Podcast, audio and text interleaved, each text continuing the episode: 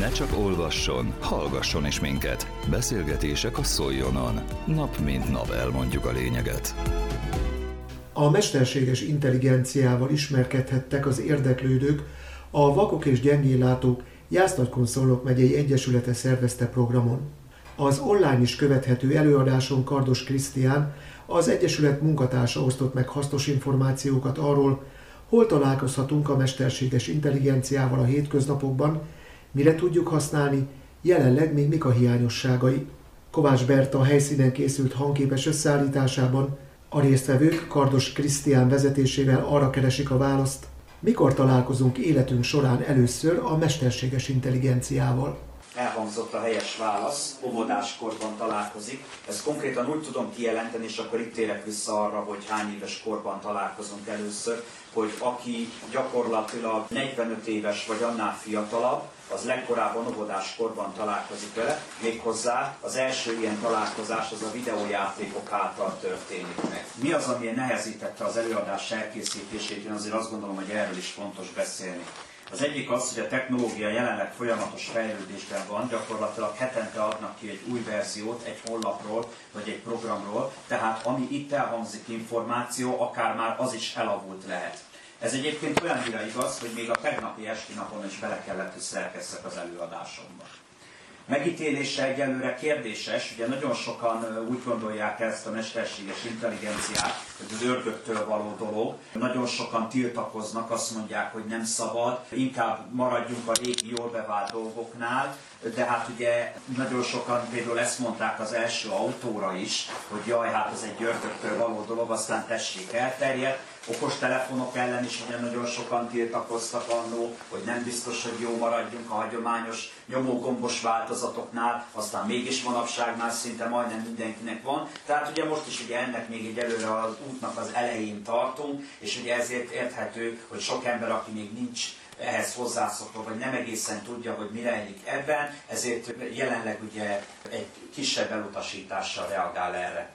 Rengetegféle AI, ugye MIT és AI-t fogok említeni mesterséges intelligencia helyett az előadásban bizonyos pontokon. Rengetegféle AI létezik, és nem mindegyik érhető el. Tehát például a Cloud AI az annak ellenére nem érhető el hazánkban, vagy egyébként meg ért magyarul és az is egy nehézség, hogy ez az előadás azért száraz lehet, és lehetnek benne olyan szakszavak, amiket ugye nem biztos, hogy érte a közönség, de igyekszem egyébként mindent elmagyarázni. És akkor hadd meséljek azokról a területekről, ahol jelen van a mesterséges intelligencia. Ahol, ahogy említettem, a videójátékok az első, amivel ugye találkozunk, ugye ott már van egy beépített mesterséges intelligencia, ezek ugye az ellenfeleink, vagy a társaink is lehetnek, ugye, a következő ilyen terület, ahol jelen van, az a Windows 11. A Windows 11-ben beépített Copilot nevű program, ami a képernyőnek vagy a közepén is alul van, onnan lehet előhozni, és ugye általában jobb oldalt jelenik meg. Ez egyébként ugyanúgy működik, mint a Bingnek a beépített mesterséges intelligenciája, ami szintén ugyanezt, tehát ugyanúgy a Copilot.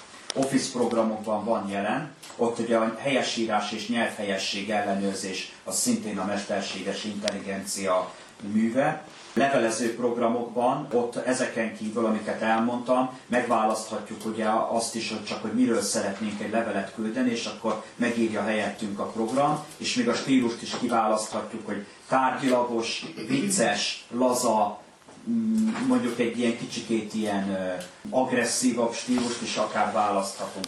Oktatás, ezek az okos táblák, amik vannak ugye az oktatásban, szintén ugye mesterséges intelligencia által vezéreltek, amivel ugye mi is találkozunk, ezek az önkiszolgáló kasszák, illetve az úgynevezett beszélő oszlopok, ezeket ugye mi is tudjuk ugye akár használni, chatbotok, ugye ilyen például a Telekomnak a Vandája, ez az egyik legismertebb chatbot az összes közül, ugye ott sem egy valós húsvér emberrel beszélünk, hanem egy géppel, önvezető autók, hát ez még Magyarországon nem nagyon elterjedt, de az Egyesült Államokban például már egyre több az olyan autó, amiben csak beszállunk, bemondjuk, hogy hova szeretnénk menni, és akkor az autó magától elvezet, nem kell a kormányhoz nyúlnunk sem, legfeljebb csak vész esetben, tehát már tiszta Night Rider történet az egész. illetve hogy a navigáció, ugye az maga is egy ilyen mesterséges intelligencia dolog. Autó és gépgyártásban is ugye jelen van már. Vannak olyan gyárak, például Franciaországban, ahol már a munkának jószerivel csak a felét végzik az fizetett alkalmazottak, a többi része az ugye igaz, hogy felügyelet mellett, de robot által történik, de például Szolnokon az Igulottavában is például vannak festések, amiket már száz százalékban robotok végeznek. Nagyobb sportkluboknál taktikai és mozgáselemzés, intelligens játékvezető, illetve a sólyomszem technológia. A sólyomszem az, ami például megmondja, hogy a labda kint volt vagy bent bizonyos sportágokban. És ugye az erre szakosodott honlapok, ugye az OpenAI, Google Board, és így tovább. És akkor a történetéről hadd meséljük, mert a mesterséges intelligencia olyannyira nem új keletű dolog, hogy évszázadokra is visszamehetünk. 1769-ben Kempelen Farkas megalkotja a sakkozó törököt, amit eredetileg egy gépnek szánt, de hát ugye akkoriban ez a technológia messze nem állt ehhez rendelkezésre, ez ugye nem sikerült. Hát ugye ő úgy oldotta meg a sakkozó törököt, hogy akkoriban létezett egy alacsony növésű saknagymester, aki a dobozban egy ilyen majdnem magzatpózba el tudott bújni, és ugye tükrök segítségével látta a táblát, és ugye ez az alacsony növésű saknagymester azért elég sok embert meg tudott verni, és ugye így lehetett ugye úgy előadni, hogy hát igen, ez valójában egy gép, hát ugye rekonstrukciók által ugye kiderült, hogy ez nem gép volt sajnos, de egyébként ettől függetlenül egy nagyon zseniális megoldás, illetve maga az út, amin ugye el akart indulni, ez egy nagyon jó ötlet volt. És egy kisebb érdekesség, hogy a Terminator Sarah Connor Krónikái című sorozat egyik epizódjában szintén így hívják ezt a programot, amiből később ugye a Skynet, ugye az a káros program, amivel ugye leuralják a Földet, ugye ez elterjed. 1951-ben Mervyn Minsky és Dan Edmonds megépíti a Snarcot, ami az első neurális hálózattal működő számítógép. Ugye a neurális hálózat olyan alapon működik, mint az embernek az agya, tehát az, hogy mit tudom én, rálépek valami olyan dologra, ami fáj, ugye azt az agyunk érzékeli. Ott is az van, hogy ha valamelyik számítógéppel történik valami, azt a központi számítógép érzékeli, vagy fordítva, ha a központi számítógéppel történik valami, azt egy al számítógép is érzékeli. 1952-ben megjelenik az első videójáték, az Oxo. A névből ki lehet következtetni, hogy ez a harmadoló nevű játék, 0x0, ugye leírva. Viszont nem ez volt az igazi áttörés, de már ez is egy nagyon fontos lépés volt, hanem a Pongnak az 1972-es megjelenése, ami már ugye játéktermű videójáték volt, tehát oda lehetett menni, és a gép ellen lehetett játszani ezt az asztali teniszt végső soron. 1957-ben jelent meg a világ első tanuló számítógépe, ami azt jelentette, hogy volt már képes egy számítógépe egy külső segítséggel ugyan, de plusz információkat betáplálni, és azzal magát ugye fejleszteni. Az 1960-as években az informatikai fejlesztések által lehetségessé vált delfinekkel való kommunikálás oda-vissza, tehát a delfinek kommunikációját is le lehetett fordítani emberi nyelvre, és az emberi beszédet is delfin nyelvre úgymond. Ez egy nagyon fontos lépés, mert a mostani mesterséges intelligenciák nyelvi alapon működnek. És ugye Például az állatokkal való kommunikáció az is egy, egy olyan történet, amit ugye szeretne az ember minél hamarabb ugye leküzdeni.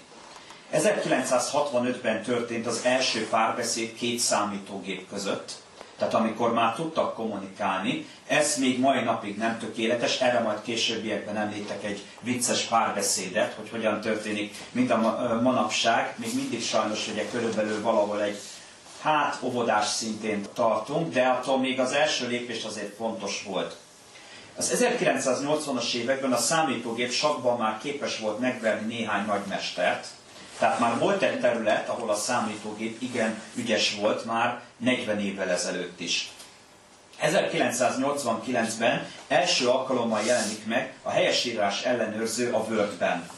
Ugye ez is egy nagyon fontos lépés, ugye manapság már ugye az aláhúzott szavak, vagy akár az automatikusan kiavított szavak nagyon nagy segítséget jelentenek azok számára, akik ugye vagy nem veszik észre, hogy elrontották, lehet ez akár egy félreütés, vagy akiknek nem is annyira erősségük a helyes írás, de azért mégiscsak szeretnék ugye úgymond eladhatóbbá tenni a szövegüket.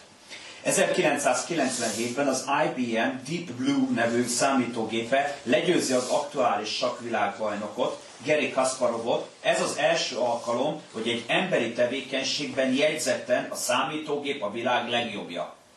Tehát már volt egy dolog, amiben a számítógép más nem tudott, csakkozni tudott, viszont abban már nem talált legyőzőre. Ez egy hatalmas lépés volt, nagyon nagy visszhangja volt ennek akkoriban, televíziók világszerte közvetítettek erről, vagy legalább tudósítottak, hogy ez megtörtént. 2002-ben a világ első robotporszívóját adják ki, saját navigációs rendszere, ez volt a Rumba nevű porszívó. 2011-ben az IBM Watson gépe legyőz kettő korábbi Jeopardy, ami magyarul mindent vagy semmit néven jelenő műsorban a bajnokot. Tehát kettő darab bajnokot a mindent vagy semmitben a számítógép le tudott győzni már 12 évvel ezelőtt. Ez ugye úgy volt lehetséges, két fajta képen lehet az ilyen. Az egyik, ez a kevésbé valószínű, hogy olyan nagy adatmennyiséget tudtak beletáplálni a számítógépbe, hogy kérdésekre ilyen általános műveltség keretén belül tudott válaszolni, de ami szerintem sokkal valószínű, hogy ez a számítógép már interneten tudott kikeresni válaszokat ilyen kérdésekre. 2012-ben a mesterséges intelligencia képes felismerni a macskát a YouTube-ban. Tehát megmondja, hogy ebben a videóban szerepel macska. 2014-ben jön egy nagy Facebook áttörés, képes felsorolni, hogy milyen tárgyak és alakok találhatók meg egy fényképen. Azt nem biztos, hogy meg tudja állapítani, hogy helyzetükben egymáshoz képest hol, de el tudja mondani, hogy itt szerepel csokoládé, két ember, egy férfi és egy nő, egy kutya, egy autó, azt nem tudja megmondani, hogy a kutya mondjuk közöttük van, vagy mellette, de így fel tudja tételesen sorolni a tárgyakat, embereket. 2020-ban az OpenAI megalkotja a ChatGPT 3.0-ás verziót, ami a természetes nyelvfeldolgozásban egy jelentős ugrás.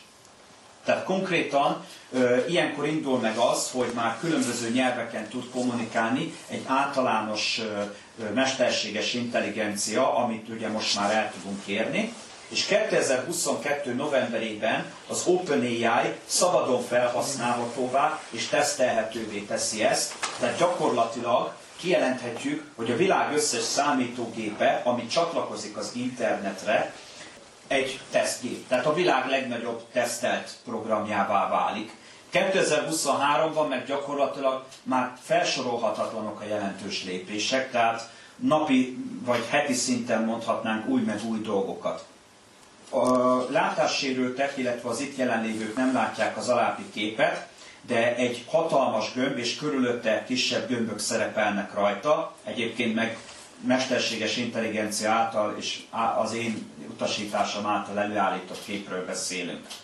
A hatalmas gömb környékén kisebb gömbök találhatóak az alábbi felirattal. Waze, ugye ez egy navigációs rendszer. Telekom Vanda, a chatbot, ugye, amiről beszéltem. Trakab az egy olyan eszköz, ami játékosok pulzusát, mozgását, hőjét képes lemérni, tehát ez egy sportban használatos kamera. Office, ugye azt azért ismerjük elég sokan, Google Lens, az egy olyan eszköz, ami képes hogy lefotózott, vagy akár rámutatott tárgyakra, akár pontosan megmondani micsoda, tehát például a növénynek a pontos típusát, kutyának a pontos fajtáját, és így tovább. Orvostudomány, ugye ott is használatos, SDX-szel, ezt azért kevesen ismerjük, ez egy, egy ilyen kép alkotó, ilyen, hát nem is szoftvernek mondanám, hanem egy ilyen modul, amit ugye használ majdnem mindegyik oldal, ami képet alkot. Tesla, ezt már azért néhányan hallhatták, ugye ez a elektromos, illetve önvezető autóknak ugye jelenleg ugye a csúcsa, világ legértékesebb márkája most már. Kyber, ugye videóalkotó mesterséges intelligencia, F1 Prediction, az ugye egy ilyen összefoglaló név, ugye a Forma 1-ben ugye somó minden előrejelzésére szolgál, például az, hogy mennyi idő múlva kopik el valakinek a gumia, valószínűleg mennyi üzemanyagja van az illetőnek, mekkora tempót megy, mekkora az esély arra, hogy a box kiállás után valaki előtt van, tehát mindenféle erőre jósoló rendszer a Forma 1-en belül, sakkozás. És ugye aki látta a Csillagok háborújának a 9. részét, ahol ugye Palpatine és Rey összecsap egymással, és ugye ott azt mondja Palpatine, hogy én vagyok az összes Sith, Rey meg erre azt válaszol, hogy én meg az összes Jedi, akkor a ChatGPT, ami a képernyő közepén látható, mint hatalmas üveg, az gyakorlatilag kijelenthetjük, hogyha nem is feltétlenül az összes minden, amit most én itt felsoroltam, de mindegyikből birtokol legalább valamennyit, valamekkora tudást. Tehát ez egy teljes egésznek mondható, kettő korlátja van mindössze.